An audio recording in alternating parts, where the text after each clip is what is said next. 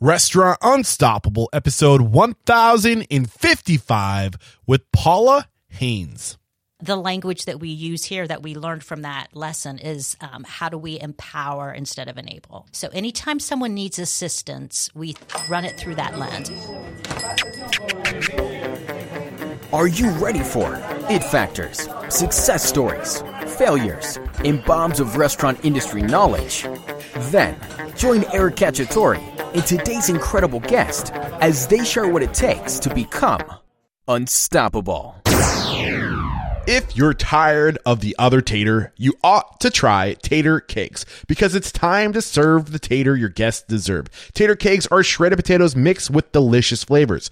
All the best parts of a baked potato in the perfect handheld package from the freezer to the fryer to the guest. Serve them in a variety of different ways and in different applications. Great for dine-in, delivery, and to go. With all the uncertainties of the world today, we should be able to be certain that our food always has great flavor. And Tater Kegs provides that comfort in every bite. Request samples at taterkegs.com. That's T A T E R K E G S.com, taterkegs.com. My name is Eric Cacciatore. I'm the founder and host of Restaurant Unstoppable podcast. The Predictive Index, or PI, is a talent optimization platform that helps build happier and more productive teams. With the PI software, you will lower employee turnover, train your managers to be leaders, and keep your employees engaged. You can try PI for free and receive a 30 minute consultation from a certified PI partner, Ed Doherty from One Degree Coaching. Head to restaurantunstoppable.com slash try PI. This episode is brought to you by Restaurant Systems Pro,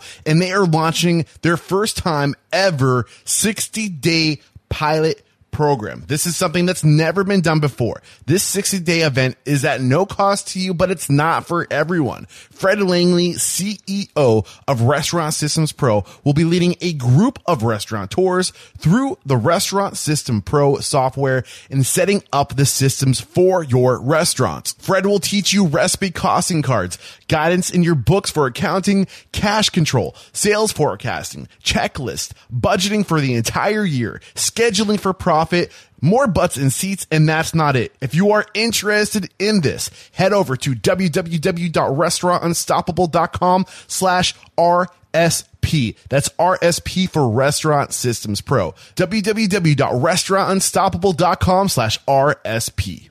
This episode brought to you by Owner.com. Owner.com is the leading all-in-one platform for restaurant marketing. Owner.com powers everything from SEO optimized websites, direct online ordering, automated email and text marketing, built-in loyalty programs, zero commission delivery, and branded mobile apps for your restaurant that's integrated right into your POS. With Owner.com, there's no contract, no hidden fees, and nothing to lose. Join thousands of restaurant owners using Owner.com to grow direct online sales, save thousands in third-party fees, and simplify their online ordering presence all in one. Book a free demo today at owner.com slash unstoppable and see why owner.com is the number one rated restaurant marketing software.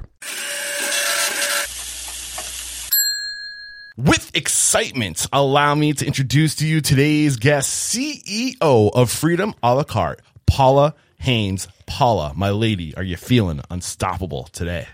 It's 9 a.m. I am unstoppable. you must be. I mean, the Yeah. work you're doing, I mean, is is it's unstoppable work. And I, I mean, I'm we're gonna dive into the story of Freedom on the Cart and what you're doing here. I can't wait to dive in. I don't think I gave you a warning that this was coming, but we like to start every episode off with a success quote or a mantra. Is there something that comes to mind?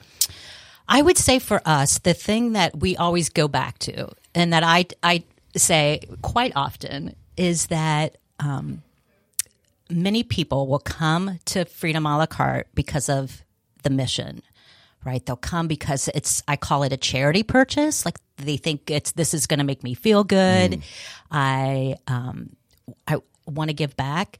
But how you build a business is by turning those people into customers by having exceptional an exceptional experience, and then they come back again and again. So really, um, it's it's all about creating being exceptional.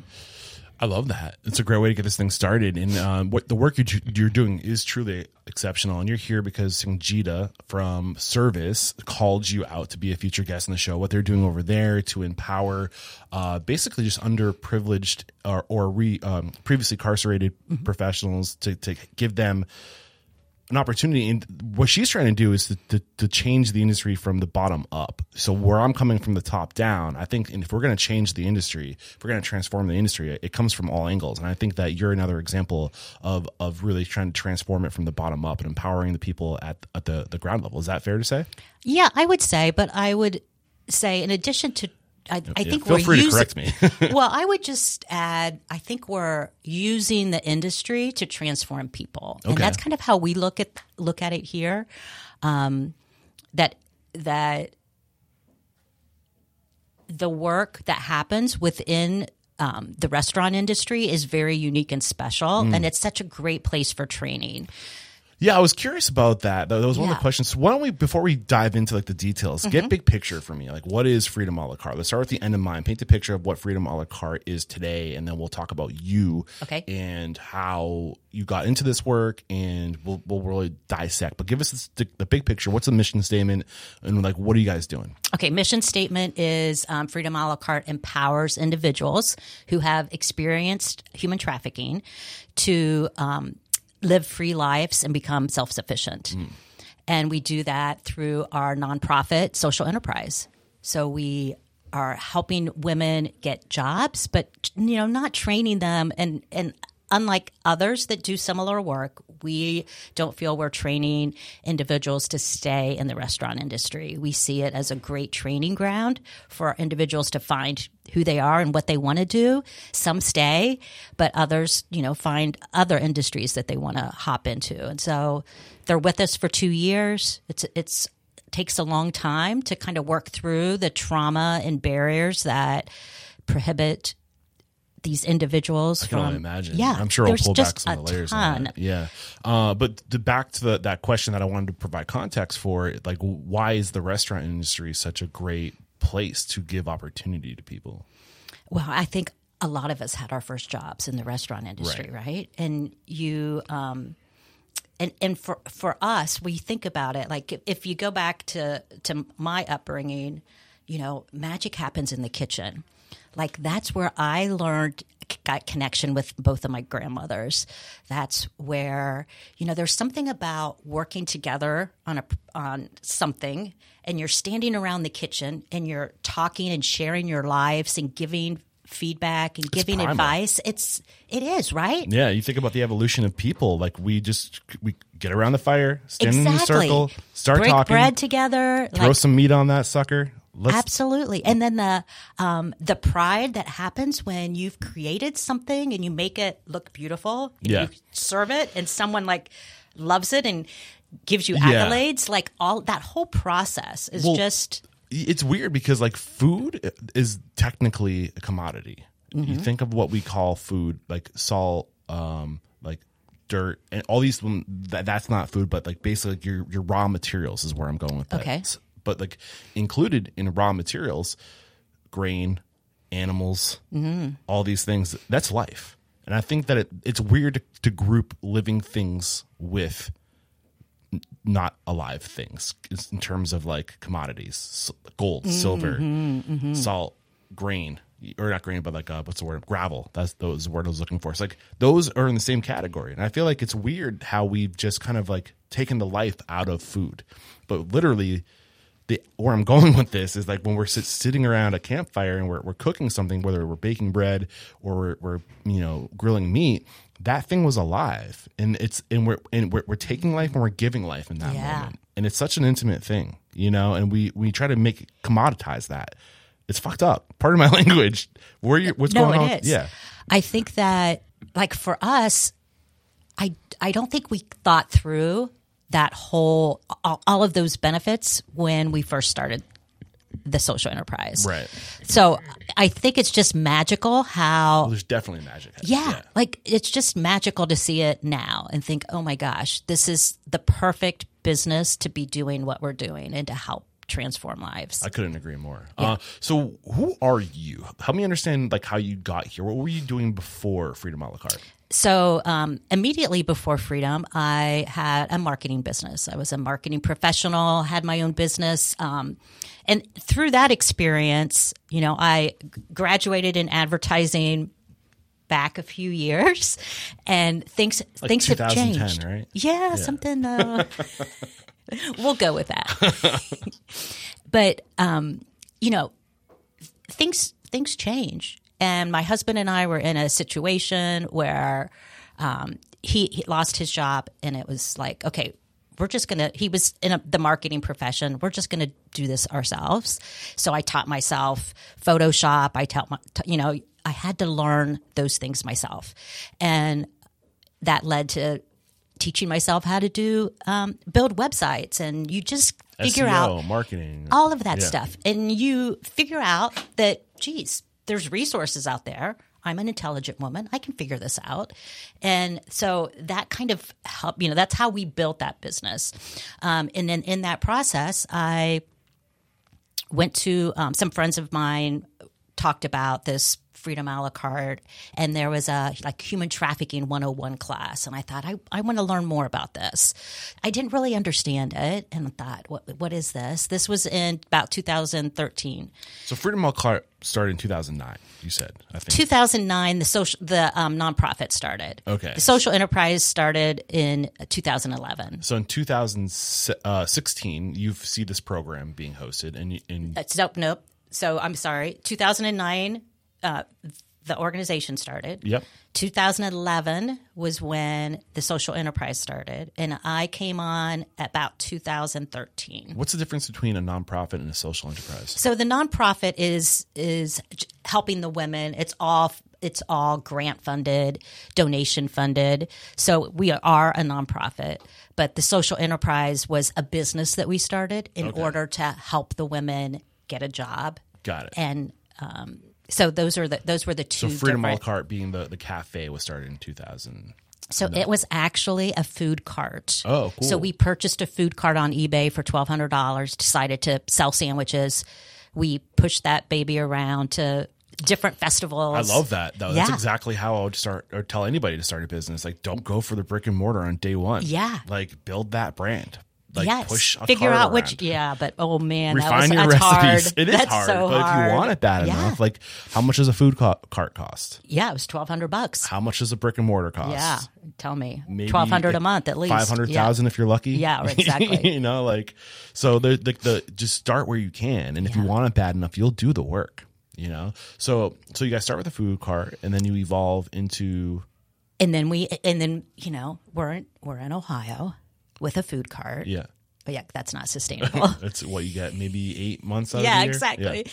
So we started doing catering, and so then that's really what what drove business, and that the food cart kind of you know as it was bumping along the road, kind of just bumped away, and um, and you know the the catering business grew, and you know I'd love to dive deeper into kind of what we learned there and how we kind of took Yeah, that business. So So you- uh, this is 2013 is when you came on. Yep. So I came in as a volunteer. Yeah. Yep. I kind of learned about oh, this is happening here in Columbus. I want to dive in. I, you know, was an entrepreneur, so I loved that social enterprise model. Like, here's a nonprofit that understands generating your own revenue is a way to help your nonprofit be sustainable, right? So Yeah. I loved that idea. I think there's this weird energy around money today, Yeah. where like younger generations. I'll admit the, the the millennials started this. I'm a millennial, and not guilty. At one point, I felt like everybody's it's all about money, but it's not all about money. But I think at the end of the day, when you when you really dive into it, you realize that money doesn't have to be dirty.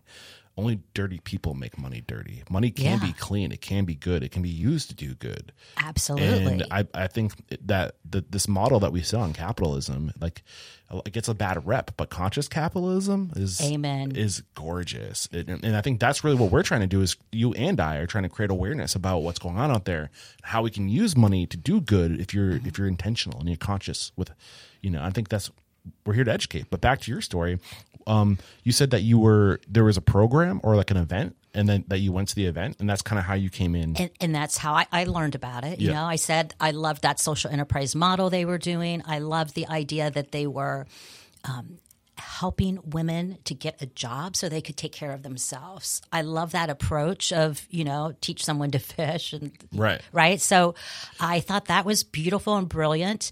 And I've always loved food. I love cooking, and so I thought, hey, this is this is a place for me. So I dove in, and you know something about me, I'm either like all in or I'm not in, and so you know I. I was all in. And so I was helping that summer. We were doing catering and they were doing weddings.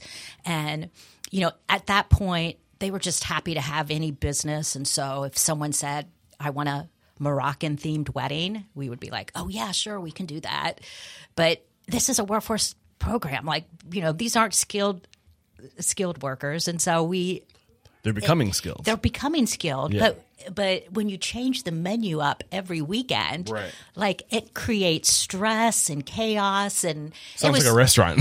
yeah well for women with trauma maybe not have been the, the best thing so that was that was but it was so much fun i mean we had so much fun together and um, so then i you know that season ended and i saw that people on the staff they didn't have benefits. One person in particular was had looking for a new job because she was getting divorced, no benefits, and I thought, okay, we need to raise some money here, and so I started helping them start a fundraise fundraiser, and then well, I'm thinking they, they struck gold when they found you because you know you're in you're the marketing. the marketing. So Yeah. you, it's and I, I hate that there's truth to this. No matter how hard you work and how good you are at doing the thing in today's world, it's it's not enough. You know, and I I don't want that statement to be true.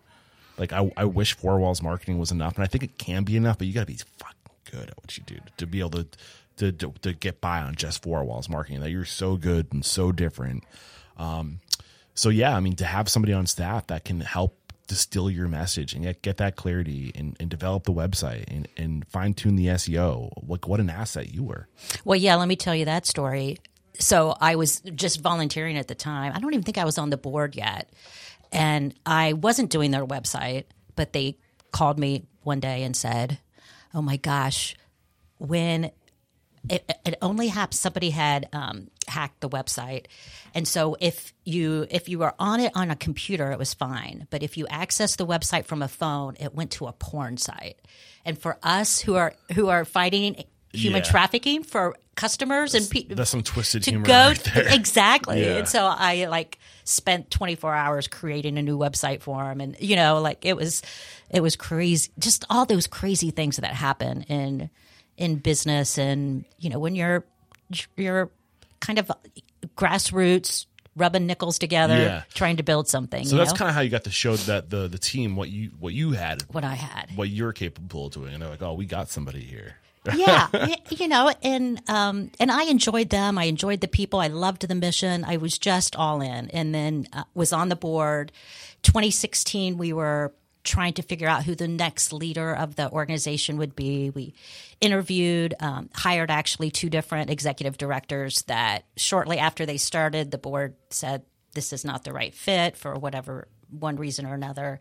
After the second one, I very selfishly, I think, said, um, "Why don't I step off and be the interim director?" Because I f- knew that the responsibility would fall on me anyway. So as you stepped off the board. So I stepped off the board and said, "I'll be the director," but I I wanted that change so that I could make decisions and like kind of have the authority to do that without thinking I'm just kind of was not this like it's weird to talk about a bigger program but at this time was the the program struggling was there like a lack of focus or lack of vision There was, there was, there was a lack of. Um, there, it was struggling financially. It was struggling in in many areas. I think um, we had a vision of where we wanted to go, but What I think it was struggling leadership, and that was at 2016. So 2015 and 2016.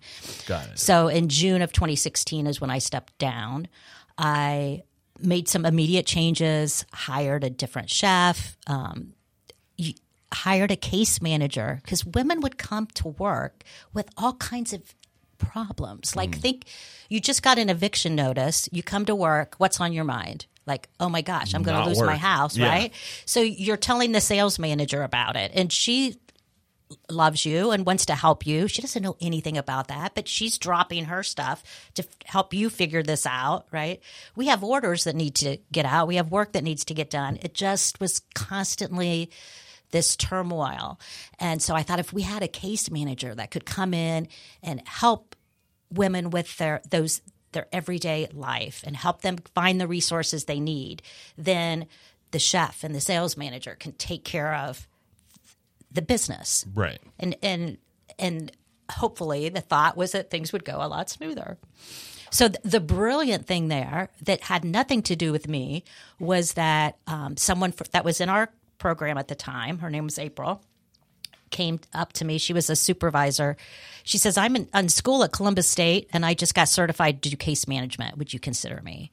So someone from our program stepped up into that into that That's role. beautiful. Isn't that beautiful? Yeah.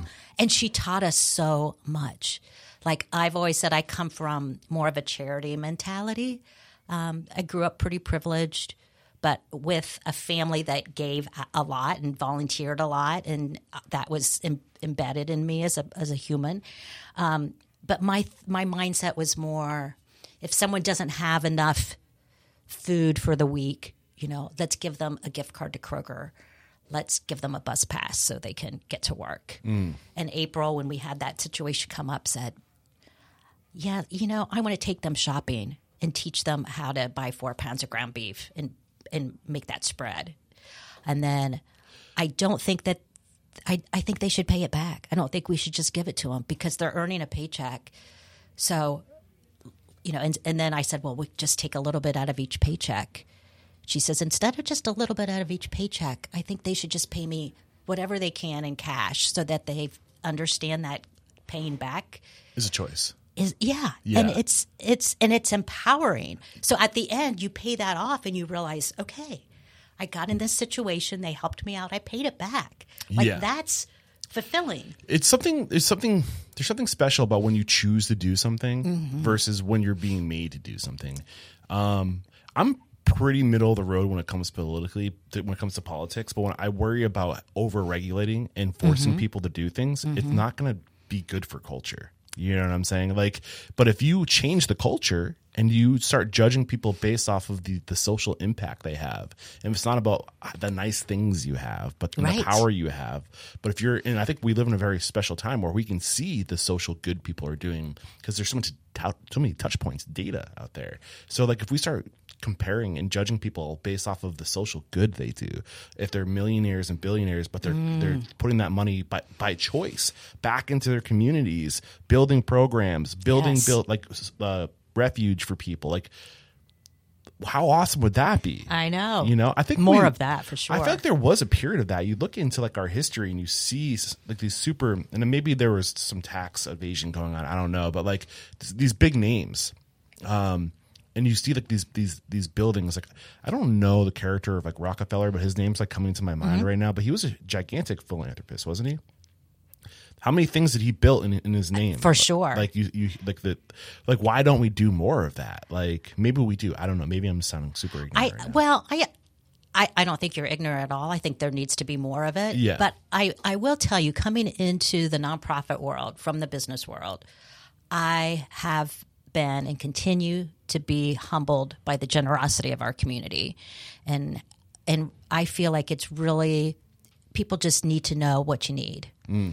and sometimes it's us as you know the nonprofits not communicating well enough exactly Yeah. what we need and where that where, what that need looks like. The universe needs to know in order to yes provide. exactly and Yeah. opportunities like this you know are are great Yeah. to just get the word out of what people are doing and what impact it's Right. making And that's right why they say write it down, say it out loud. Yeah. Like, what's the point of having a vision and core values? So it echoes, so people communicate, so you know, and then like you manifest that stuff. But I back to where we started. Like I love that you're instead of taking the money and like taxing the employee, you're establishing a culture, and you say this is how we do it, yes. And like that culture, those values will stick with these women throughout their life.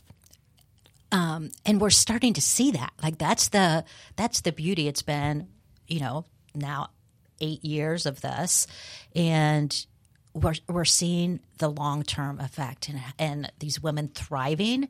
Not that there's not relapse and hiccups and, and you know, Like anything, bumps though. in the road. That just happens as well. But, you know, we have we're seeing women from come from our program move here into management, but a lot going elsewhere and building a career, and some of them circling back and coming back to to work for us, and it's really neat to see Yeah. Um, the, the language that we use here that we learned from that lesson is um, how do we empower instead of enable. So anytime someone needs assistance, we th- run it through that lens. Are we empowering? If we if we help someone by paying their rent this month, are we empowering them or enabling? Right. So so the difference would be okay if if you need help with your rent because you're working an hourly wage and you were off for a week and a half because you were sick or your kids were sick like that's empowering. Like you're you're still working. You just have this hiccup. If we help you we're just going to help you keep moving forward. Right. so that's a time when we would step in and pay their rent for them.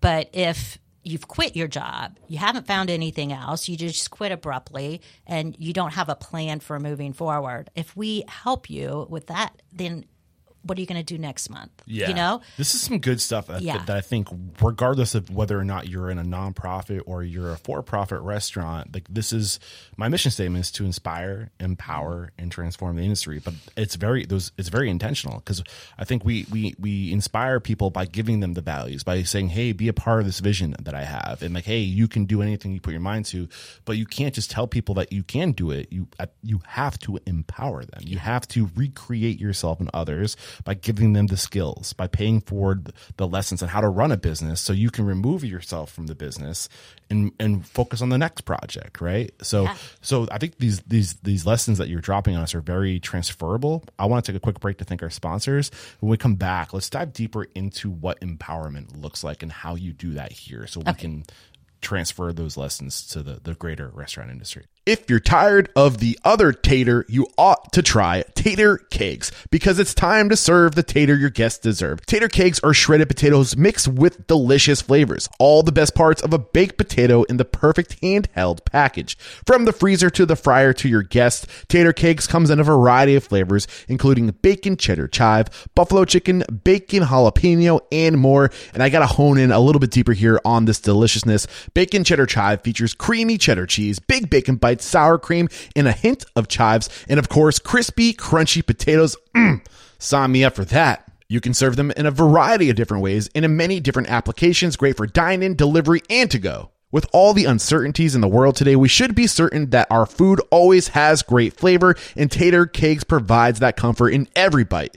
Request samples at taterkegs.com. That's T A T E R K E G S.com. Taterkegs.com.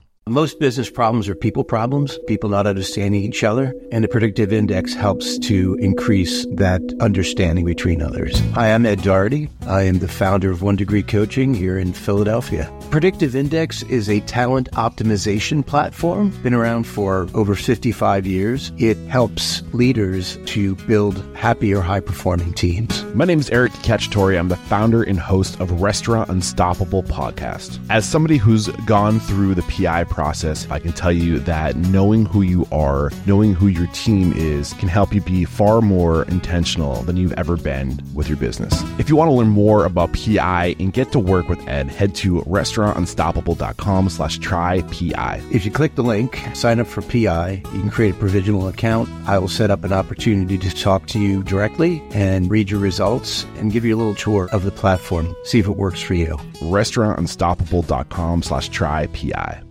Okay, we're back. Uh, so when we last uh, left off, you were talking about um, the difference between enabling and empowering. So, what does that process of empowerment look like? Is there a step by step process? Like, wh- how do you guys?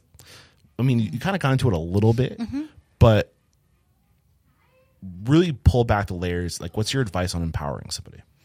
I, I think it's a culture.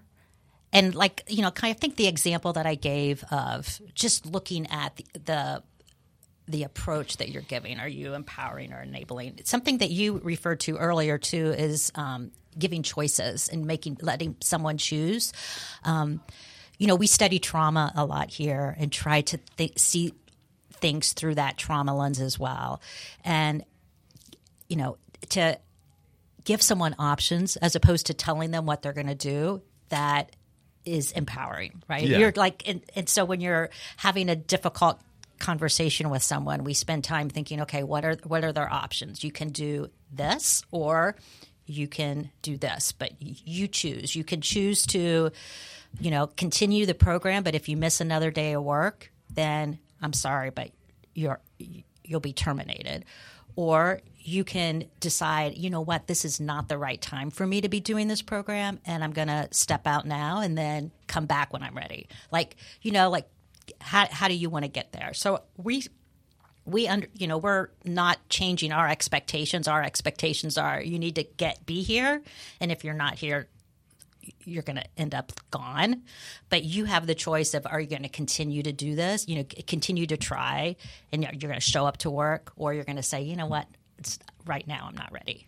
Got so it. So what was, what's going through my mind is uh, the difference between um, between trust and track and Hmm. command and control, and those are very different yes, models, right? Where command and control is like you do this when I tell you, how I tell you, and I'm not giving you the skills. I'm just commanding you and controlling the situation. Where trust and track is like you you give people the the skills, you train them to teach them how to do it on their own, and you trust them to make the right decisions because you've empowered them, and then you track on the back end what they're doing by having the data, the touch points, and when they start to go off course, you say, "Hey, I noticed the numbers are off. What's going on?" yes, like help me understand and then empower them and you help them correct and it's a coaching situation I am going to use that trust and track. nick I love Sarillo. it. I can't take credit for it nick Sarillo, um, nick's university uh, author of a slice of the pie Okay, great book great dude okay, I'm yeah reading it. yeah That's awesome. on, uh, uh, he was a multi repeat guest on the show um, but that actually we, on that note uh, when i pulled back layers on him on trust and track i was like well how do you like what does that that that empowerment look like? So what is your so to your point you said you have to give them the choice and help them to, and these things seem like obvious things but when you when you think of people who came up and they didn't have that guidance early on i'm thinking about like service right now um, you have people who are incarcerated and they spent their their young lives learning how to be in jail not learning how to be an adult you know not they don't get those skills um, and we take it for granted and i would imagine somebody who's in a very command and control situation as a a trafficked individual Yeah. you know Right. like tell me that's not command and control Yes. like tell me the, the jail system is in command and control For sure. you know like and and how do we create a space that doesn't that isn't command and control when you're trying to run a business These like are there very- are certain things it's such it's such a delicate balance like there are certain things that you just have to do every yeah. day. and these people just don't have the soft skills because they never Yes. had to make those decisions everything was decided for them That's, that's exactly right. Yeah. Or, you know, the authority when someone's telling you something or correcting you, and like like accepting feedback and correction is a skill that is really difficult to to learn if you haven't been taught that early in your life. So as as an adult, yeah to bring people in and have have that that issue. Um, you know, we have we have people walk out and quit. You know, because there's that that um, flight. mm, What's the what's the fr- freeze, freeze or flee? Um, you know, reaction to any kind fight of or flight fight or flight. yeah is that the same freezer freeze? There's freeze in there too, but Okay. um, but people just like have left and left the restaurant, and in any other place, it'd be like, okay, they've just quit. You know, at Freedom, we call them up. Okay, how you doing? Like, what happened there? What what caused this trigger for you to do this? Let's try it again. You know, Yeah. And bring them back. So we have someone who is now um, our assistant catering manager, and we we laugh about how many times she quit. She must have quit five or six times and left, and then we're like, no. You're coming back. Like, she just had a bad day Yeah. um, So I think, I mean, back on this this this vein of um, empowerment, I think maybe it might make sense to talk about what the um, four phases are. Mm-hmm. Because I think in, the empowerment is in, in, embedded within that, is it not? Yeah, for sure. I mean, a, a lot of what we're doing is just breaking down barriers, right? So the the first um, three to four months of the program, phase one, someone's coming in. We're giving them probably around three days on the job, and we're making sure that they're getting to work. They're kind of learning how to receive and give that feedback. Get in the lay of the land. Yeah, just getting comfortable with with all of that responsibility, but also like working out how am I gonna how am I gonna get there? Like that can be a huge barrier. Um, what about childcare? Like who's taking care of my kids? And so working with them to make sure that they have those things covered so that they can. So you're get to acclimating them to the, the physical to just space. to work, yeah, just to get back into work. and then like figuring out the look like? logistics, taking away the no's, the, the barriers, that the, the things that could get in the way of you coming to work. Exactly. Yeah. And so, you know, at those first four months, they need to be, con- you know, consistently coming to work, and that's in you know being productive while they're here. Yeah.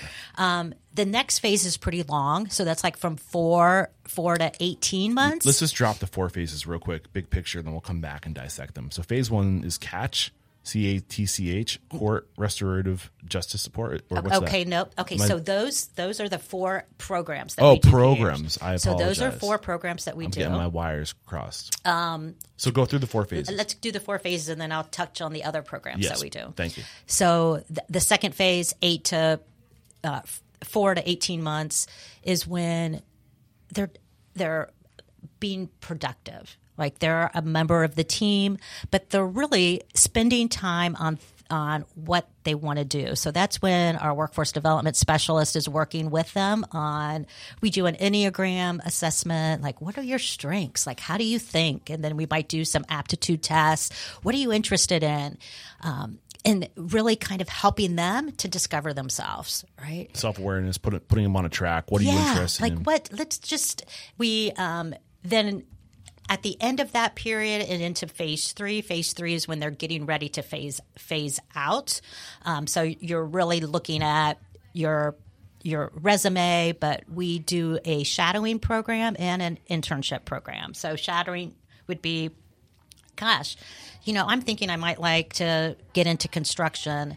I'm going to go shadow someone over there, and we'll we'll pair them up with somebody to shadow for for a day. We pay them so that they're, they're not without without income that day, and they shadow, and we give them like three opportunities to do shadowings, and then we also offer an internship. So if there's something they really like, then we can make an arrangement with that employer for them to intern. We pay that, so we pay the employee for that time, and that's 40 hours that we that we pay. That's phase three. That's phase three, and then How many um, months into the program? Is that after eight So months? So that's that's after 18 months. 18 months. Okay. So the they- first phase is three months, three to four? Three to four, And then and four then to four eight. to 18. Four to 18. Okay. and then yeah, 18 to two years is that last phase out. So they're transitioning out. They're getting excited about leaving. You know, change for anyone is hard, especially individuals that have you know really really complex trauma. That's Right. It, it's a positive change, but it's still really hard. Yeah. So just trying to set the stage for all the positivity behind that um, is important to us. And then phase four is when they are in another job, right? They've transitioned out, but we, we're working on job retention. So we're staying, sticking with them. Hey, how's it going? Let's get together, have lunch. We get all those phase four so participants counseling together. continues. Yeah, now we do. that um, maybe they wouldn't be getting in at their full time job, so you provide it to help them stay. Yes, just like job coaching is Yeah. what we call it. Yeah. Now, um, all the participants do get trauma counseling here in the building once a week from a counselor. And that, and we, that's why they're on the clock as well, because keeping up with that counseling and that men- mental health Yeah. fitness is so important. So we value that. And that was something kind of COVID taught us was Yeah. how important that was. You know, this is something that I was hoping that would come out earlier, and I kind of skipped over because we kind of got straight into what the program is. But can, can you paint the picture of like what these women are going through in terms of like the different types of trauma that they might be experiencing, and just help us empathize with these women? Yeah. Um, so so the thing that that is on my heart these days in listening to the stories and and learning new numbers is that you know 98% of the women we work for have been sex trafficked okay so uh, a lot of them have been referred to as prostitutes in some I way or another I saw some crazy number, like twenty nine thousand people in Ohio. That's right. In the past year, every year is that's the estimate now of how many's happening in ohio And I had no clue. right because it's it's not you, you're not seeing it out in you know out in the world so let me tell you this number that's going to blow your mind a little over 40% of sex trafficking um, victims are first trafficked by a family member Wow, seventy eight percent. over 40% Oh, over forty. What do you- did I hear? Seventy eight percent someplace. I don't know where I bought that number. Over forty percent by a family member. by a family member. So how are how are those victims saved? Right? When it's in they- your family. right. Like who do you reach out to for help? That's all you know as That's the, the victim. that's it. Like and you're and it typically happens when you're a child, right? Right. So where's your safe zone? Yeah, and it's How does- relativity. you know, like relative to their world, they don't know any different. They don't know what that something uh, that maybe they don't know it's wrong. Maybe that's just what they- Exactly. That's yeah. what they've grown up seeing. Yeah. So that's how you define love. That's how you define relationships. That's how you see your worth. Like that's that's your worth is oh this is why why I was created Yeah. because this is who I am and So this is what I'm Is is sex trafficking any level of prostitution? Um, or like what about people who is. do prostitution by by choice? very there's very few that does happen. Well, I'm thinking like different cultures. Like for example, in like Thailand, like I know it's almost like being a hairdresser. Like and I like it's and I don't Yeah. mean to say that lightly, but you go and my impression when I was there is like these women aren't like you know they're they're just publicly like they're just okay with it and they they're proud of it to a degree. And it's weird and somebody had to explain to me like it's just a different culture. and and that could be too. Yeah. But I I do think there's there's a misunderstanding that can be perceived as I'm okay with this, like Mm-hmm. I'm doing this because I want to. Um, there's a lot of manipulation happening behind the scenes. So even women that are sex trafficked here that that we work with, when you talk to them shortly out of the life, they're like, "No, I I chose that. That was my decision." But the more that they work on their trauma and understand, they realize, "Oh, I was manipulated. Like, no, I couldn't. I could. I couldn't stay in that house unless I went out and had and had Right. sex. There's more Like there was don't see. more. Yeah, and it's it's a mind game. Like Mm. traffickers prey on vulnerable people, and so there's they're preying on those vulnerabilities. You want you, you know, you you want love. I'll give you love. You need a place to stay. Oh gosh, I'll give you the best place to stay. It's incredible, you know, and just understanding those things and they they pull them in create that relationship that bond and then all of a sudden it turns okay i've i've been putting you up here for two months now you gotta go you gotta pay you gotta pay your rent. Mm. You need to step in this room here and have sex with these guys and then yeah. And then you're like okay I, you know he loves me. I need to do this for him mm. because he loves me. So that, that level of manipulation. it's so manipulative. Yeah. And so when you have that manipulation in your life for so long and it's embedded in you, trying to help get out of that, like trying to help women see that, yeah, we're your employer and we're trying to give you instructions. We need you to do this and this and this, but it's, it, you know, it's not a manipulation. It's part of life, Yeah. right?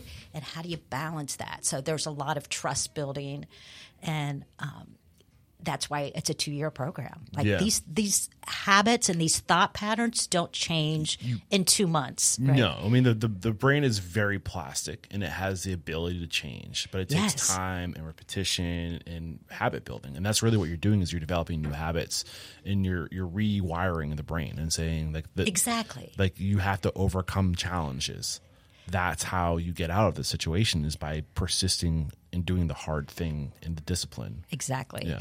We have um, a mentorship program that's really important because when your family is at the center of your trafficking experience and your trauma, you know, who do you have for support to support you as you're changing your life and trying to go in a different direction, right? There's there's constantly we hear about that pull from family members to who do you think you are? You're so hot, you know, because you're not doing drugs anymore, or you know, you're you're going to school. Who do you think you are? Like they're not supported. They're not supported in those really important decisions. it's the the lowest one percent of society that just you can't break those people out of, of their culture. It's a know? cultural And- thing, for sure. And you know, I don't know if you've ever heard of uh, Malcolm Gladwell's uh, ta "Speaking with Strangers" or "Talking to Strangers." I think is the name of the book. Um, but it's like the we we tend to generalize an entire neighborhood for being like a bad neighborhood when it's really just usually like one house that's responsible. So it's like the one percent that people generalize like that whole community's messed up. Yeah. you know, and like it's this these one percent of people within these communities that just bring everything down. You know, um, what's going through your mind as I share that? One percent seems really low to me. Yeah, I mean, like I don't know. I think that there's, like I said, when I think of forty percent of sex trafficking victims being trafficked by their families. Um, I just think there's so much going on behind closed doors. I live in, in Union County here in Columbus, which is, um, you know, a rural community. yeah, and they have an organization there that helps human trafficking and i've you know been meeting with them recently to find out more how can we support you et cetera. And like like i'm like tell me about what's happening in union county for human trafficking. And it's it's the families and a lot of it's um, associated with their religion. So those religions where and, and i'm a woman of faith so th these things like Right. really get to me because i think how can you be using the word of god to you know justify this horrible behavior. But you know that submission submission to authority submission to your husband submission to men and yeah, taking you know selling selling their their women for for sex like that's just disgusting. Yeah. and so you know you don't you- you're you're not seeing it. You just don't see it but it's definitely there. It's everywhere. Yeah, for sure. Um, I know another thing that you that society really challenge is challenged with struggles is that we see these women who are in those positions and they it's hard for them to get opportunity. Why is it hard for them to get opportunity? What are the challenges these women, even if they are able to escape on their own, or you know they have this this this uh, history about them? Why might might it be hard for them to to Well, get a job? Yeah, well, they have a criminal background, Mm-hmm. right? They have no no job experience. A lot of them um, don't have an education. We're helping so many to get their GED or high school diplomas. Right. So those are those are all barriers. Literacy is a barrier. Um, you know, housing can be a barrier. There's a stigma There's out there just too. well, that's let's you just know, be honest. Well, absolutely. Now, you know, if you're looking for a job, you're not usually telling them somebody about- finds out or it's, it's Yeah, through the rumor mill like oh you were a prostitute Oh, I know. like i'm not gonna hire you. Like If, yes, gross you know? Like and i'm i'm i don't think these things you know what i'm saying? But like let's be honest that's that's the the undertone like the the the, the silent the voice in your head the things we're saying to our in our mind when we're thinking of these people you know? Yes. And there's the opposite, where there are still, you know, um, people out there purchasing sex who are like purchasing, you know, like You know, it's, you a- mentioned it goes- that, yeah. and I was like, "Is that another challenge you have to deal with? Do you get a lot of creeps coming into this place?" we we don't. We haven't really had that challenge. Now, I I do want to explain. We have a hybrid model here, so half the kitchen staff is in the program, half are not. Okay. And so when you come to Freedom, you don't know who's in the program, who's not in the program, um, but you do get customers that come in and will say, "So, you were a prostitute? Were you on Sullivan Avenue?" And like, people are like, "Oh my gosh!" Now we have to train with our staff on what to how to respond to How these do they respond to that? these crazy people. First, let me say, don't ever say that to someone. Right. Like that's not an appropriate question. especially if they're looking to get away from that. Situation. Yeah, or they've been away Yeah, from it, it's a- and that's like who? Yeah. Like, that's not why we're here. Um, no, our response is, hey, we we all have we're all here supporting this cause. We don't reveal who's had that experience and who hasn't, but we appreciate you being here. How can I get you coffee? Like you know, like just redirect. Well, I was curious. Is it, so every so not everybody who works at Freedom a la Cart is in the program. exactly. Got it. Yep. Got it. And um, we just we you know we just had a brainstorm about that because we are looking at expansion, which I'm sure we'll get to at some point. But um, you know, is is this the right model for us to have that hybrid model? And you know, I, we've concluded that it is. Like, there's a lot of support and teaching and empathy that goes on amongst those that are not in the program and those that are. There's just a really beautiful relationship that happens. Um, and part two to that is, you know, we're learning as an organization that the needs, the need for empathy, empowerment, um, resources doesn't stop at those in our program. Like it's it's the whole staff. Right. Like everyone needs counseling, right? We shouldn't just be giving counseling to those in the program. Well, how do you integrate somebody into society if they're just if they're not fully integrated? You know, so if you're with other people who are Exactly. experiencing the same challenges, like that's your that's your perspective, Right. But if you if you if you weave in people who were more fortunate and had the the, the values instilled Yeah. at a young age, it's kind of easier to acclimate to that. You are the average of those you surround yourself with, so I can see the the benefit of that.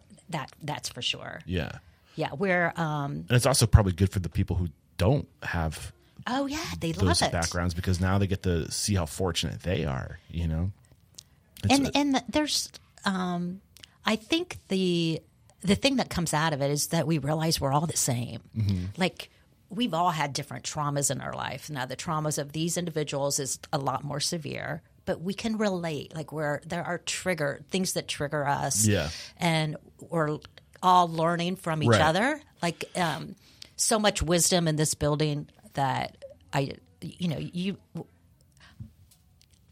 as the leader, I realize, you know, you got to surround yourself with others because You know- they, they got to teach you how to do this. my I can't say I have experience with a prostitute. I'm happy to say that, but I can say that I, I I have spent six months in Thailand, and the culture over there, and I like the first. I did two years, three months each year, and by the end of my first time over there, because the way, I don't know if you've ever been to Thailand. I have not. So, um, the way that I my understanding of like the bar is just hire women, right? Mm-hmm. And the, the women work for the bar. Uh, and I just remember, if, if you go to a bar, like There's you're gonna be there. you're gonna be surrounded by prostitutes. And I just remember thinking to myself, like, it's so normal. Like, how is this so normal? Like, how are they just and like. There, there's no hiding it. Like there, it's it's just it's just and it's literally hundreds of women like around like down the street. Um, you can go to a bar and not pay for someone's company Yeah. Um, but I just remember being like that was my before that experience. I just remember thinking to myself, kind of to the points that I made earlier. I was guilty of thinking less of these people, you know. But by being around them and being like upfront, like I'm not here for those services. I'm here to to play pool and to hang out with the the gentlemen I know here. We're all just here to hang out. Um, you really quickly realize that they're just like everybody else. They are. you know, and I. They're someone's daughter, right? They're someone's sister. Actually, I can't say that I've never paid a prostitute because I think that once I wanted somebody to play pool with, and I was like, but the rules are I can't give you time unless you pay me. And I was like, okay, here's some money. Let's play pool.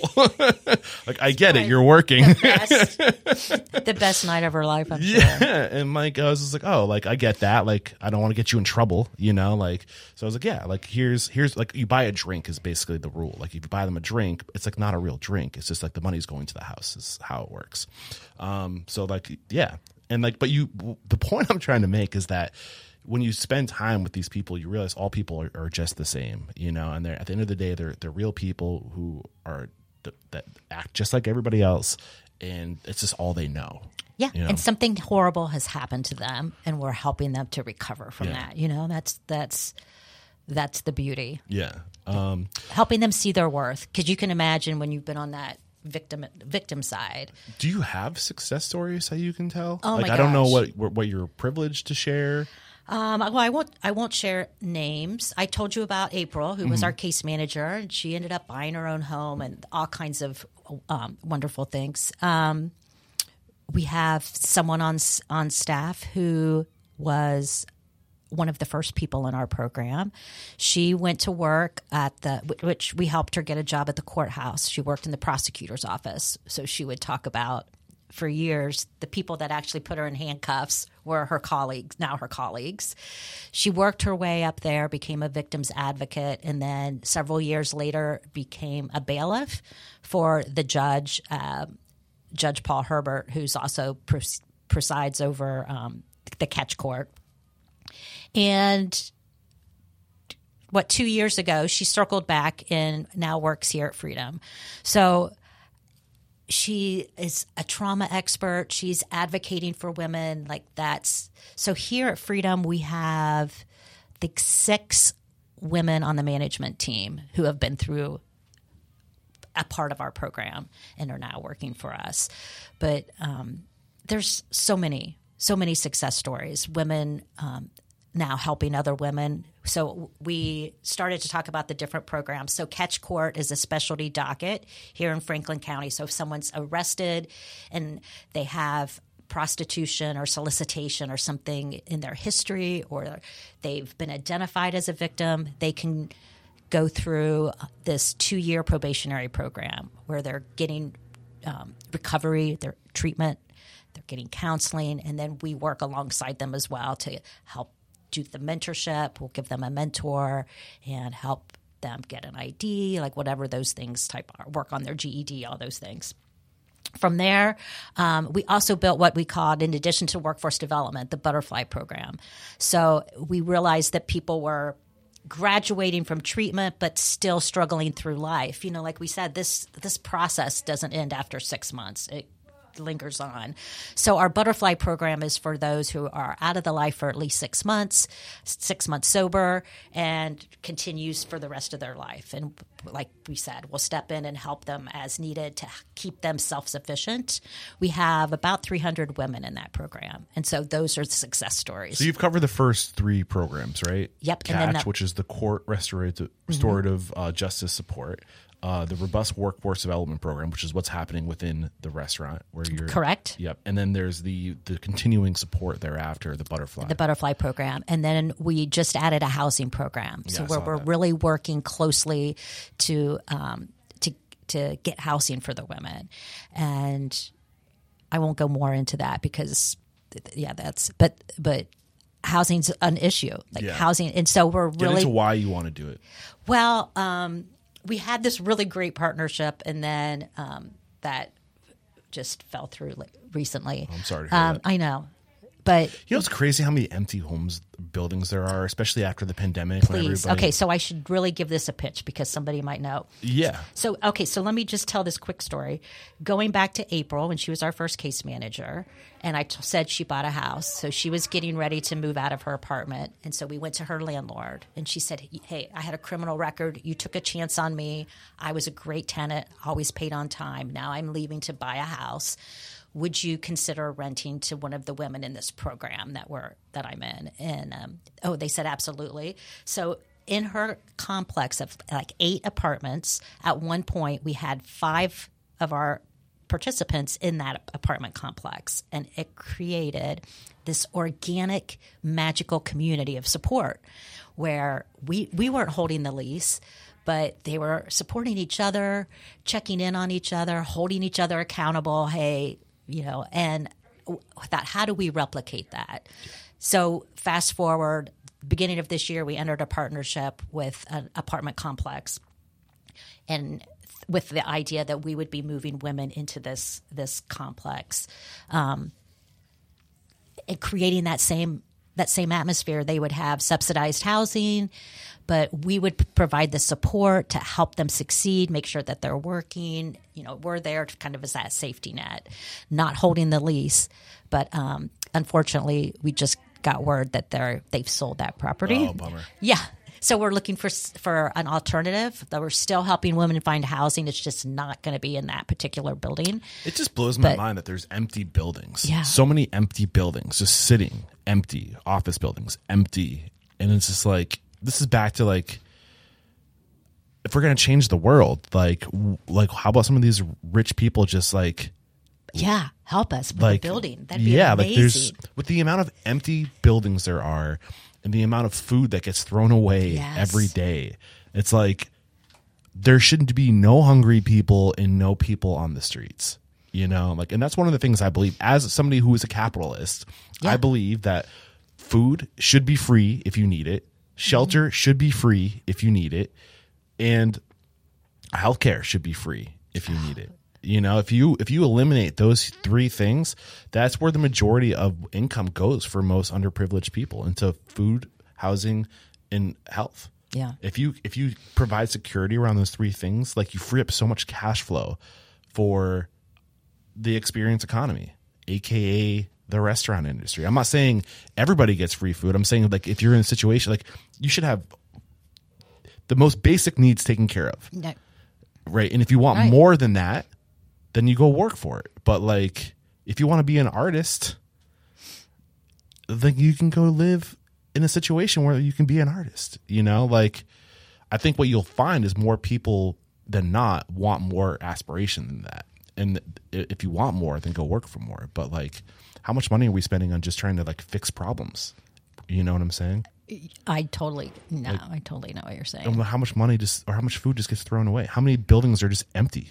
That's it's like can we just be a little bit more efficient Yeah. like i don't know it gets overwhelming. All of the Yeah. issues that need to be addressed can can really be consuming. So I so if say you're listening like, to pick this one.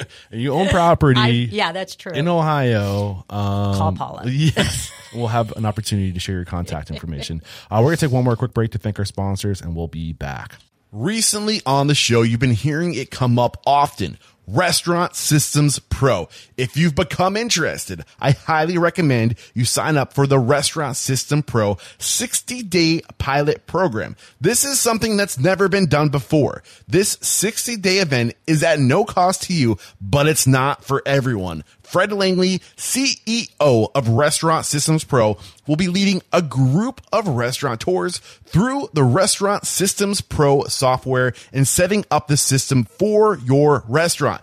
Fred will be leading the training, supporting you and holding you accountable. Typically, this costs $10,000 a month to have Fred in your restaurant, but during this no cost to you 60 day training, he will be teaching you every process he does during the group coaching sessions and nothing will be held back. During the 60 days, Fred will walk you through the Restaurant Systems Pro process and help you crush the following goals recipe costing cards, guidance in your books for accounting, cash control, sales forecasting with accuracy, checklist, budgeting for the entire year, scheduling for profit, more butts in seats, and that's not it. Often, the team at Restaurant Systems Pro helps restaurateurs out pro bono because their hearts go out to these folks. I mean, it's hard out there, but because of that, a lot of the time these restaurateurs don't follow through because they have no skin in the game. For that reason, there is an application process. Only those serious about making change in their operation will be accepted into this program. Are you interested? Then go to restaurantunstoppable.com slash RSP. That's RSP for Restaurant Systems Pro. Restaurantunstoppable.com slash RSP. This episode made possible by owner.com. Owner.com is the quickest and easiest way for your customers to order directly from you without the expensive 30% commission fees. Ugh. With owner.com, you'll save thousands every month when customers order through your website and branded app instead of third party delivery apps. And reward your customers with a built in loyalty program that turns them into regulars who order again and again. Owner.com also helps you rank higher on Google with world class search engine optimization built specifically for restaurants with an AI powered website. We cannot forget lists. Build a huge list of people who live near your restaurant fast and market to that list on autopilot with text and emails sent at the perfect time to help you grow sales and stay top of mind. Owner.com gives you everything you need to grow and market your restaurant online with no contracts or hidden fees. Visit owner.com slash unstoppable right now to book your free demo and see why thousands of restaurant owners trust owner.com to power their restaurants online. We're back. Um, I got so lost in just conversation with you around the history of Freedom a la Cart and the programs, but like, let's actually get it. You are a cafe. Yes, you are. are a catering company. Um, you are successful in your operation. So to get more into like the, the restaurant and how that came to be. Yeah, so we I we talked about doing the catering business. So the catering business was from 2011, and then in two, I mean, yeah, and then 2021. So 10 years later, we opened our cafe. So we had always had this dream of something front facing where somebody didn't have to order 10 box lunches in order to support our mission and find out about it. So the vision, everything started during COVID. I was all of a sudden, I was in the middle of a capital campaign to raise money, and COVID hit, and no one wants to support a restaurant, Right. Right. So, so that took a little bit longer than expected, but April 2021, we opened the cafe front facing again. Really trying to design a space and an experience where people come in and think, "Wow, this food is great. It looks It's great. beautiful." I know where? I'm eating lunch before my road back, my road trip back to New Hampshire. The "Don't Judge Me." You got to try the "Don't Judge Me." I saw that. I love the branding on that too. named in honor of Judge Herbert. Yes. Um, but anyway, the the space too. I hope you find is really beautiful because we, you know, we think that people want, want to enjoy a beautiful space, but also we deserve a beautiful space. Like the women lie. we're serving desi- deserve a beautiful was space. I was expecting to walk into a nonprofit. yes, please, yes, and it's not. and I was surprised. I was like, "Oh, this place is nice." Like, Yes. and like you would Thank never, you. yeah, of course, I think that's important, Yeah. right? You, nonprofit should mean not mean you know poverty. right. So I love that the community has supported us in that and helping us to provide that beautiful space. But it's a business. So if people are going to come back again and again, you got to create an environment where you want to. I actually studied trauma design and incorporated some of those elements into the design of the space throughout the get building. some detail?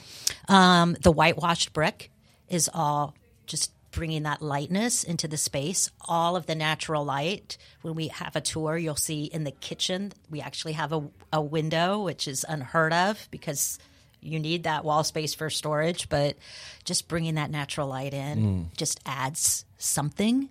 Um, the plants, the different textures. Well, I think I think we forget like we were meant we're we were meant to be outside. We Like, are. We evolved outside, you know.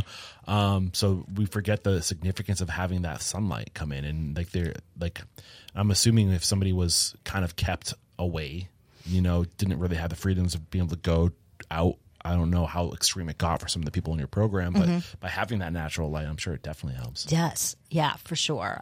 Um, so those those are elements that that happened, um, but coming to the realization of, I mean, how we got here.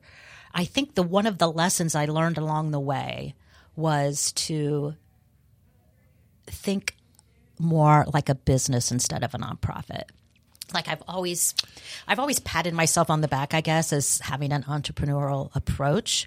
But when it came to looking at spaces for a cafe, I was really um, sucked into people coming to me and saying, "Oh, I've got this great space. I can give you a deal." Kind of looking at all these different locations.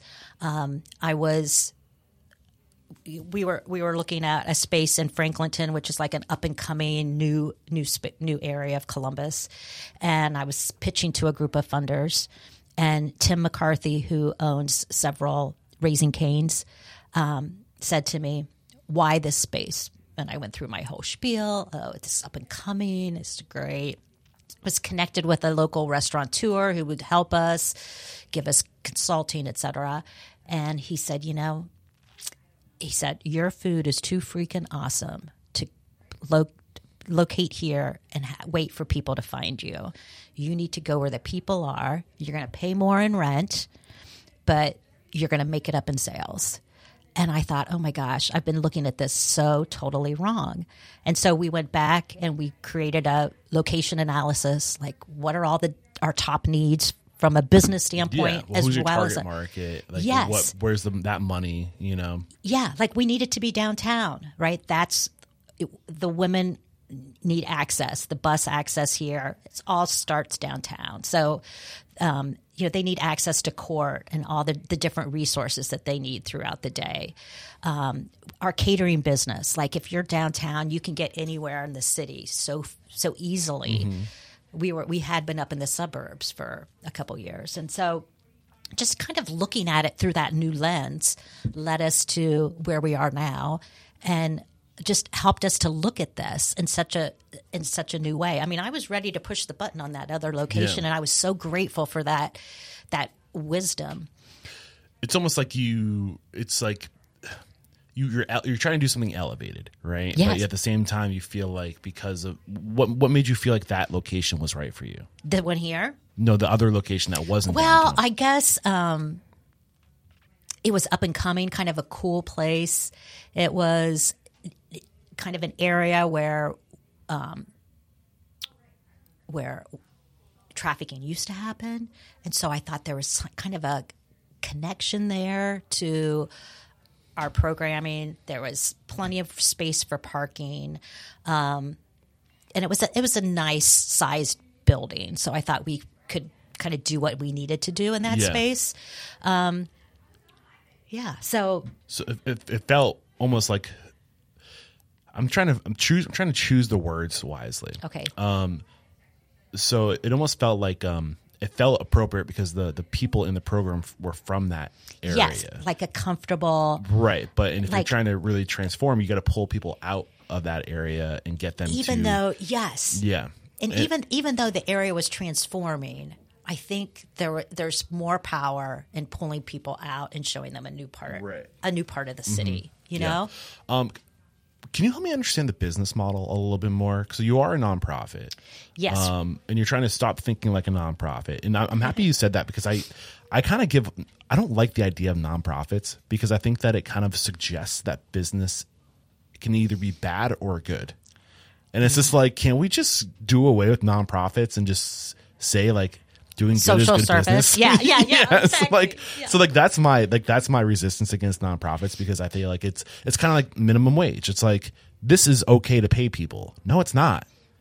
Like that's like like let's the let, let let the market decide. exactly. You know, and like yes, I think by saying like, hey, like if you if you want to do good, then you should be a non. Uh, it suggests that profit's bad. yes. You know, and it's like profit's not bad. Profit's good. Yeah. Like we need to All start it is is a it's a tax right. classification. What you do with Yeah. your profit can be bad or good. Yeah. But I think that what but profit can be so much good can be done with profit. Yeah. Um, and I and that's kind of my hope is that teaching people that doing good is good business. Mm.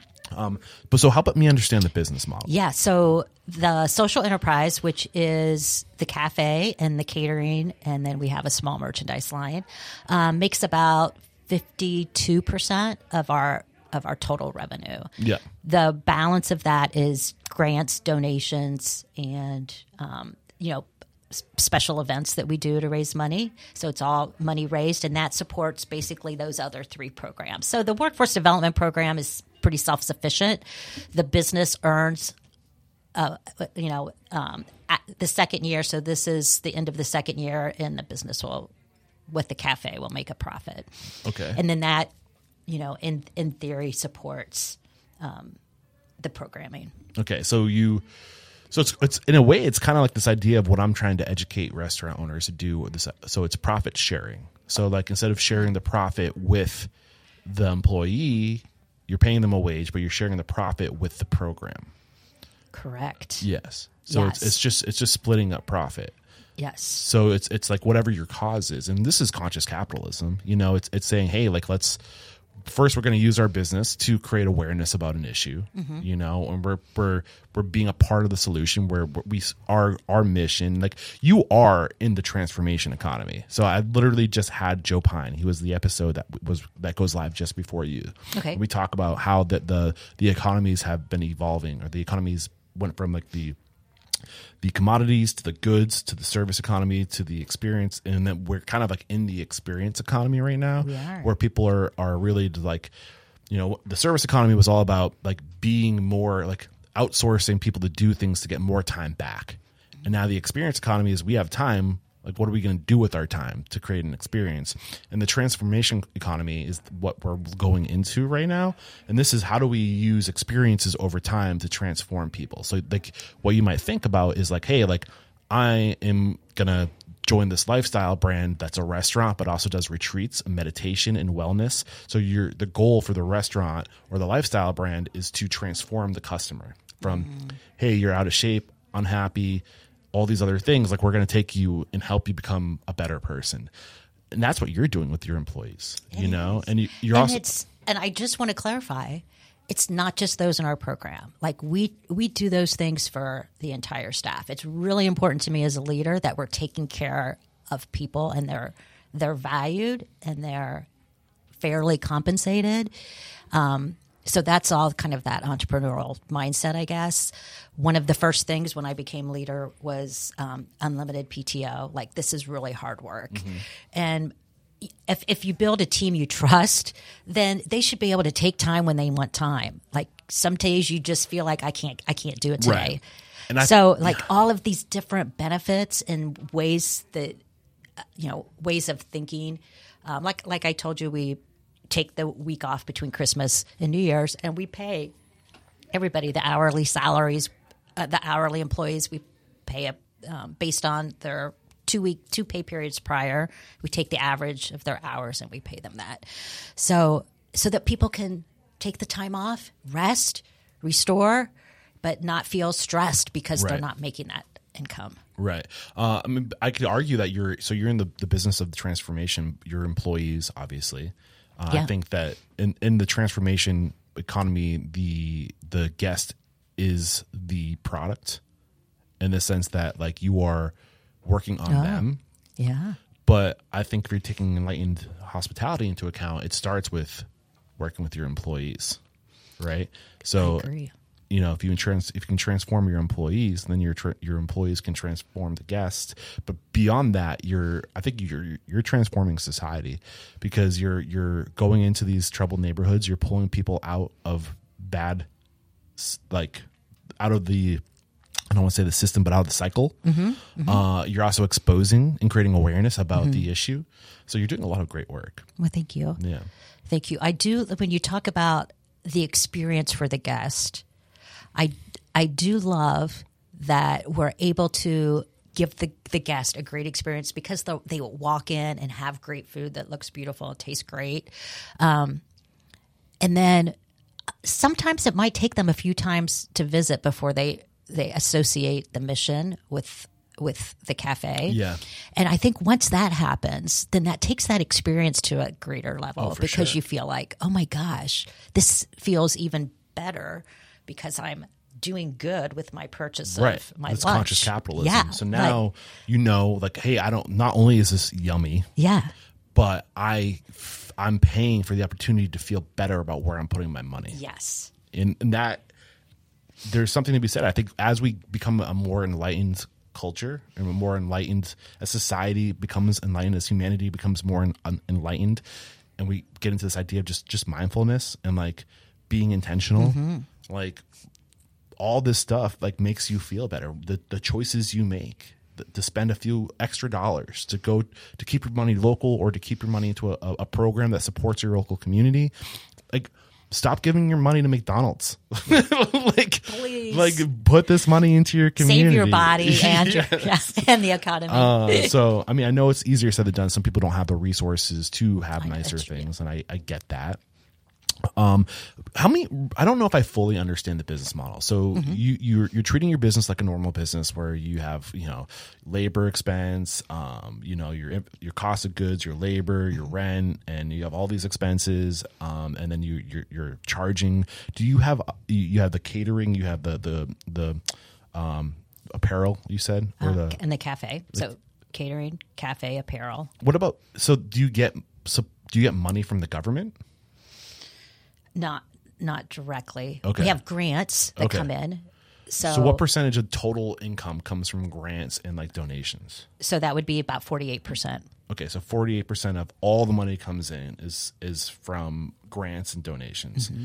and then so fifty two percent is from catering, the cafe. So that's a big chunk of total revenue.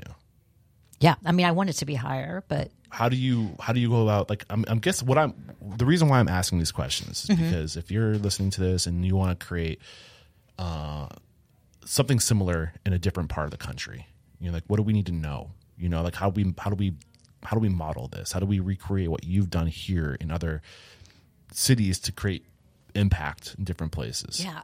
Well, interesting that you asked because we are now studying. Okay, is this a model we can replicate? We believe it is. So, So you wanna scale it. So we're scale. Yeah, we're looking to scale. Um, now, seriously looking at Cleveland. Okay. And hope to open in there. Like you're smart to stay in Ohio Yeah. and to do centrific circle, or I always say it's concen- concentric circles. I always say it's concentric. I don't even know if that's a word. concentric circles and like really grow that culture out from the inside yeah. out. Um, Cincinnati, probably another market. W- yeah, we've looked at we looked at Cincinnati. Cleveland is where the data, you know, in Ohio was the most promising, but but Cleveland has some really great work they're doing in the space for human trafficking survivors. So, you know, we need people who are going to be partners that are going to refer to us, and we're we're excited with the partnerships up there. Um, so that looks like like a next step for us. What's your strategy to find people to partner with? We start with the court systems. So catch court as a as a model, we kind of start start there. Look, hey, do they have a specialty docket? What what's the court system? What are what's law enforcement doing to recognize human trafficking? Because um, you know, like we talked about, it's it's done behind closed doors. So if the law enforcement and is not identifying it, then how are we going to find the victims? Like Right. how are idec- victims being identified and who's doing that initial service? So we don't, you know, we don't do the rescue. We need somebody else doing that. You know, it's you mentioned that, and I was curious, and I was afraid to bring this up because I was like, you know, I don't want to expose or get anybody in trouble, but I would imagine by having these women have a place where they feel safe, um, by having almost like these these people that can give you information about where is this happening, who's in charge, like who are the like, do you are you able to like kind of find out and like maybe expose? So that's all done with law enforcement, and Okay. and that's prior to us. Like that's that's not really who we are and what we, we're doing. Well, I'm so thinking they're it m- working. it'd be a great byproduct by giving Absolutely. these people the sense of security and making them feel like they can speak, and maybe well, that- over time, some of this absolutely being comes done. out. Yeah, We and we have legal partners that will help. So some women might be in a, a case where they might be testifying against their trafficker. right, because they're afraid, they're um, terrified of these people when they're under the thumb of these individuals. But if you can get them out from under the thumb and maybe help them recover and heal, they know that like uh, you can give information, you can testify against these people. But that must be very tough. dan- that's yeah. dangerous. Yeah, and I think more than dangerous, it's emotionally hard because Mm. there's thing called trauma bond where Mm. there is a bond between them in many cases and their trafficker. Mm-hmm. Like I said, like they're groomed into a relationship first before it turns into a trafficking situation. And so there's this this love going on like gosh uh, you know kind of like domestic violence Mm-hmm. right like why does that victim keep going back well you know it's it's in your mind it's just screwed up but it's Yeah. it's a real I'm sure it's, it's way more complicated than I can even. it's begin to so imagine. complicated it's really complicated Back to um, you're you're scaling this. Yeah. Um, so you're working with the courts. working with the courts there who have then you know helped us to reach out to other like recovery centers that are helping with the, the addiction part identifying the victims and then can refer to us um, There's the Collaborative to End Human Trafficking, which is like a coalition of all the human trafficking organizations in the area, and we've met with them, and the, they're referring us to to partnership opportunities. So now like- we just need to find a location. You Have know, you considered approaching restaurateurs and saying, would you like to diversify your portfolio and take on a Freedom a la Cart franchise where we can, because, eh, or I don't know, franchise is like basically just a word for like, this is a model that we replicate, right? So we're giving you permission to run our model. Um, but what I could see the benefit from a, a restaurateur perspective, if they are a conscious capitalist, they have this opportunity to take their success and to funnel some of their resources into your program.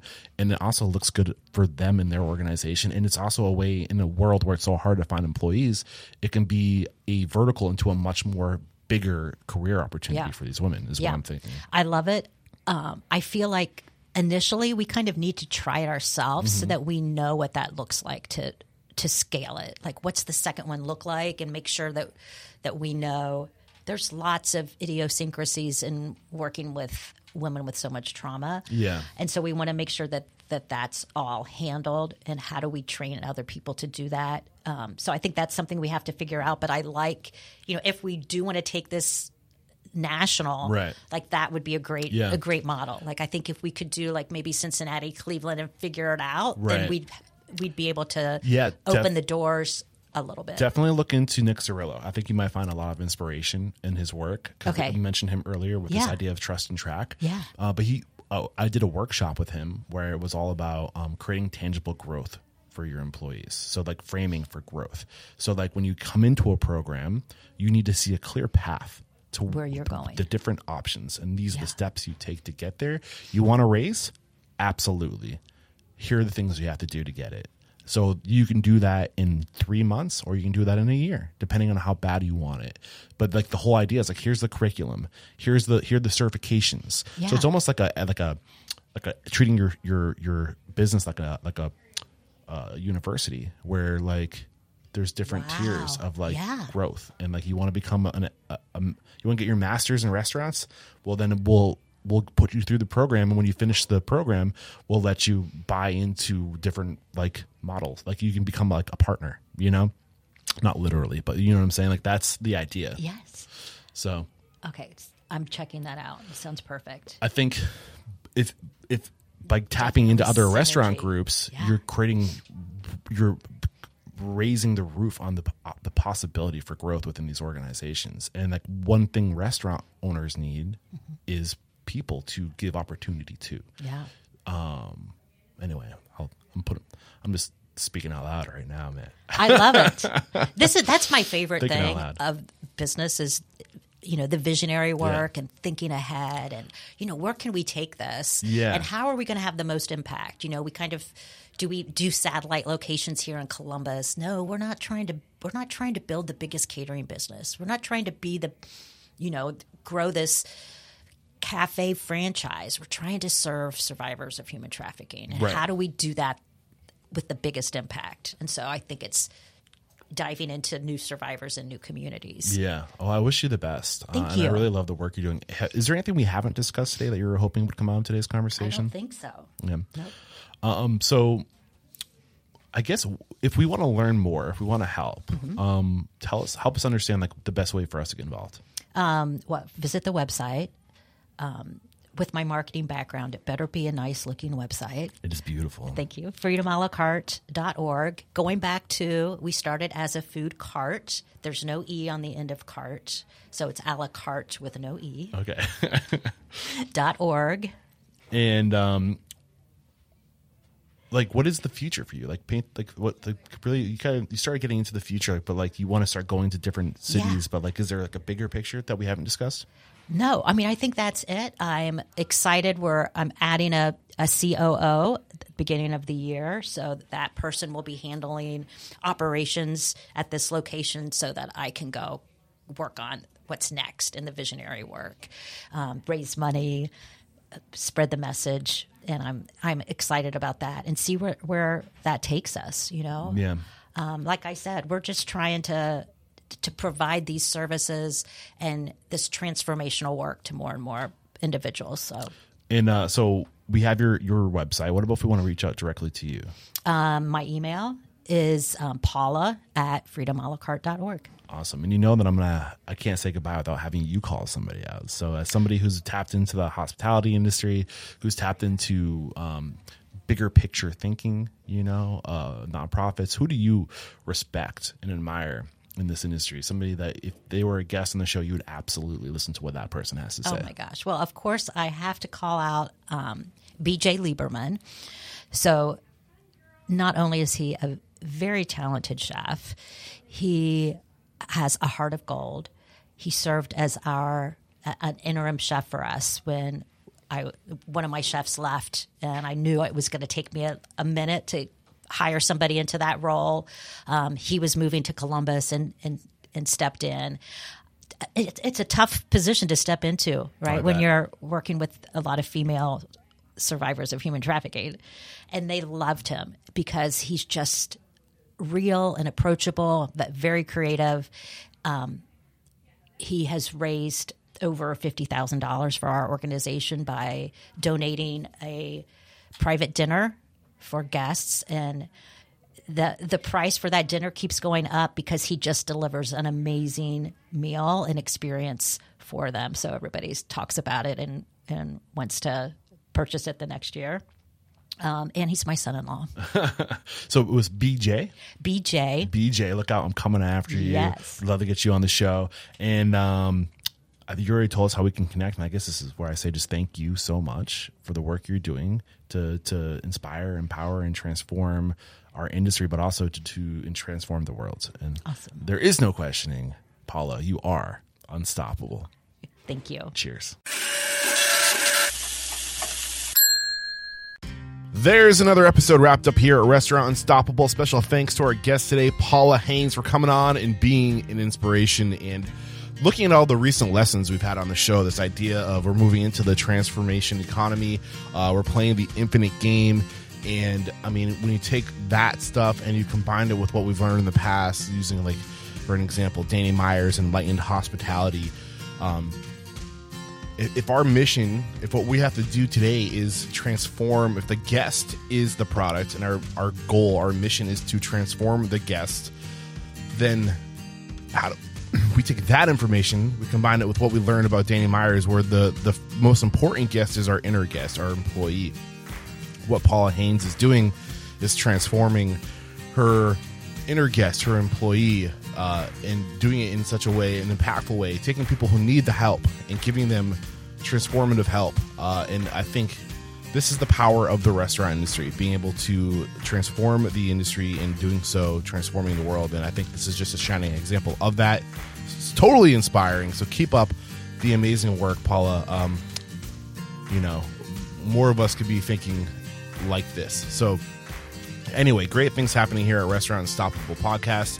We are relaunching restaurantunstoppable.com. We're going to have a search feature with all of our past content. You can search by location, you can search by guest type, you can guess search by uh, interview subject and topic. Like we're going to be robust, and I cannot wait. It's it's way overdue. We're also going to be relaunching our uh, community element of Restaurant Unstoppable, where we're moving to ClickFunnels 2.0, um, new, totally new platform and um, we're going to be getting away from money networks uh, still doing the live events.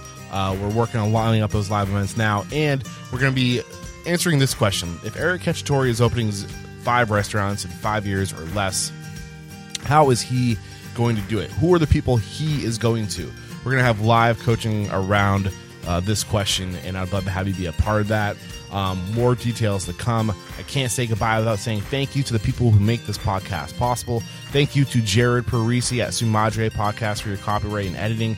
And thank you to Callan Neola, our amazing new community manager, for all the work you're doing behind the scenes as well. That's it for today. Until next time, peace out.